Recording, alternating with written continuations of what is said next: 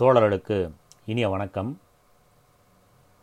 ஒன்று பதினொன்று ஆயிரத்தி தொள்ளாயிரத்தி ஐம்பத்தாறாம் நாளை தமிழ்நாடு நாள் எனச் சொல்ல முடியுமா என முரசொலியில் ஒரு தலையங்கம் வந்திருந்தது. ஒன்று பதினொன்று ரெண்டாயிரத்தி பத்தொன்பதில்.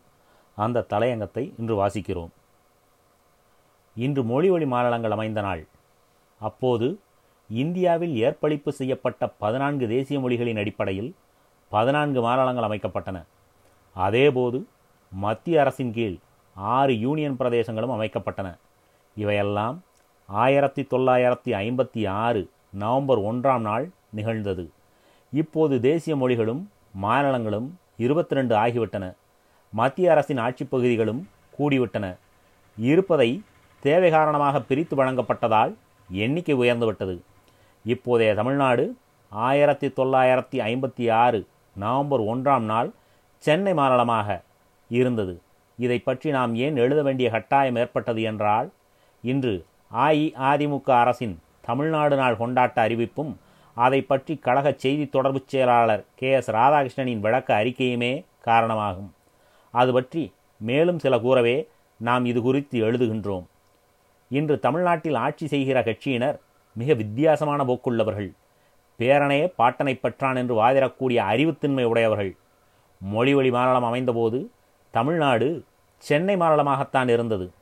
தமிழ்நாடு என்ற பெயர் மாற்றம் செய்யப்படவில்லை.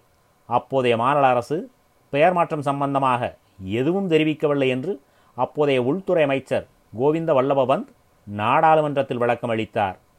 சென்னை மாநிலத்தின் இதர பகுதிகள் பிற மொழியாளர்களுக்கு பகிர்ந்தளிக்கப்பட்ட பின் ஆந்திர கர்நாடக கேரள மாநிலத்தவர்கள் ராஜ்ய மகோற்சவம் கொண்டாடினர். ஆனால் அப்போதைய சென்னை மாநில அரசு விழா கொண்டாடவில்லை. ஆனால் குமரி மாவட்டத்தில் ஐந்து தாலுக்காக்கள் தமிழகத்தோடு இணைந்தன. அதற்காக மட்டும் விழா நடைபெற்றது. திமுக கழகம் ஆயிரத்தி தொள்ளாயிரத்தி ஐம்பத்தாறு நவம்பர் பதினொன்றாம் நாளை தமிழக அமைப்பு நாள் விழாவாக கொண்டாடுமாறு நம் நாடு நாளேடு ஒன்பது பதினொன்று ஆயிரத்தி தொள்ளாயிரத்தி ஐம்பத்தி ஆறில் பின்வருமாறு தலையங்கம் ஒன்றை எழுதியிருந்தது. அதன் முக்கிய பகுதி வருமாறு.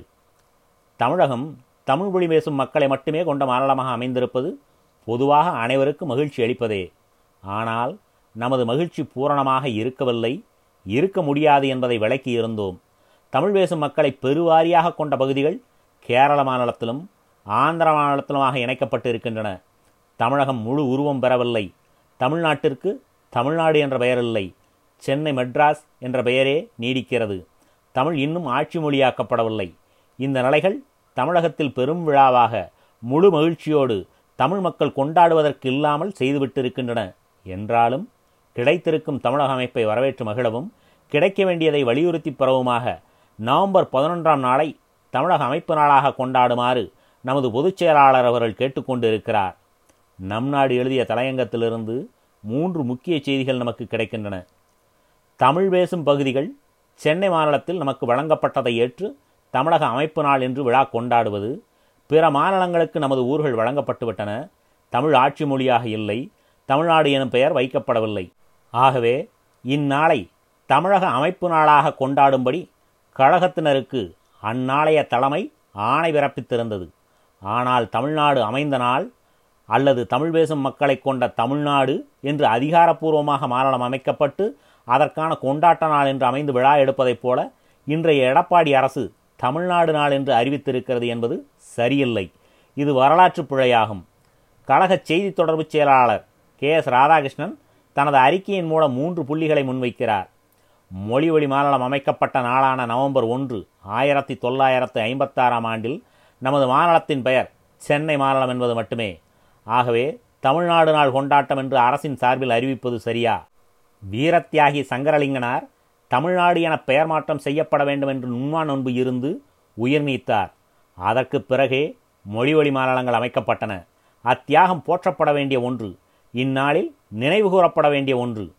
அறிஞர் அண்ணா முதல்வரான பின்பே தமிழ்நாடு என பெயர் நம் நாட்டிற்கு சூட்டப்படுகிறது.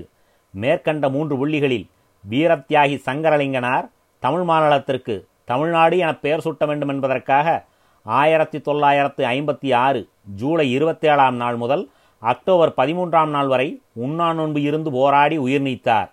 அவர் எழுபத்தொன்பது நாட்கள் உண்ணா நோன்பு போராட்டம் நடத்தினார்.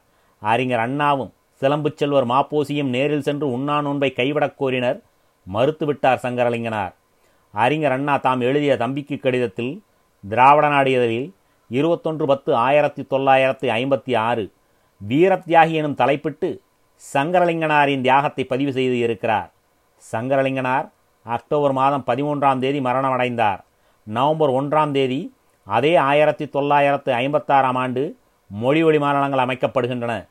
சென்னை மாநிலம் தமிழ் பேசும் மக்களுக்கானதாகிறது. ஆனால் மாநிலத்திற்கு தமிழ்நாடு என்று பெயர் சூட்டப்படவில்லை.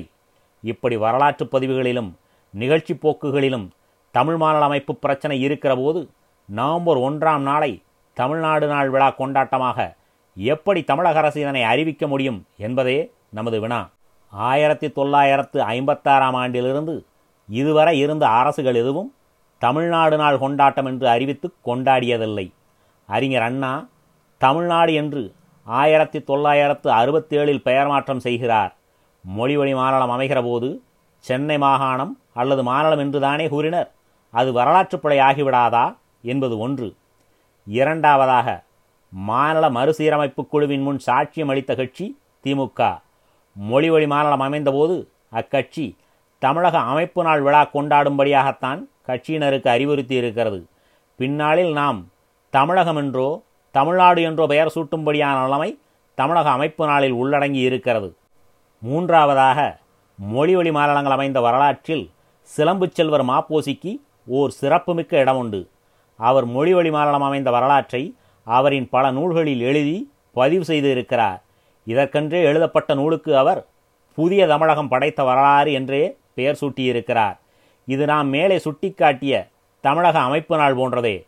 ஆகவே மொழி வழி மாநிலம் அமைந்த நாளினை கொண்டாடுவதில் வரலாற்று பிழை நேர்ந்துவிடக்கூடாது என்பதே நமது கவலை.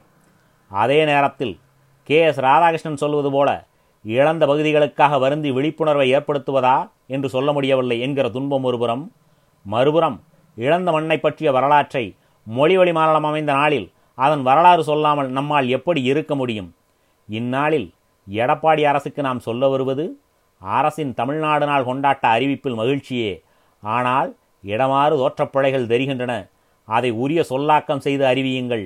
நாம் அனைவரும் மகிழ்ச்சியாக இந்நாளை கொண்டாட வேண்டுமானால் தமிழ் பேசும் மாநிலம் அமைந்த நாள் என இனி ஆயிரத்தி தொள்ளாயிரத்தி ஐம்பத்தி ஆறு நவம்பர் ஒன்றாம் நாளை ஆண்டுதோறும் கொண்டாடலாம். அந்நாளில் நாம் மொழி வழி தமிழ் பேசும் மாநிலம் அமைந்த வரலாறு தமிழ் மண்ணை இழந்த வரலாறு தமிழ்நாடு பெயர் சூட்டிய வரலாறு ஆகியவற்றை நினைவு கூறலாம். பேசலாம் இருப்பதை காப்பாற்ற முயலலாம். நன்றி.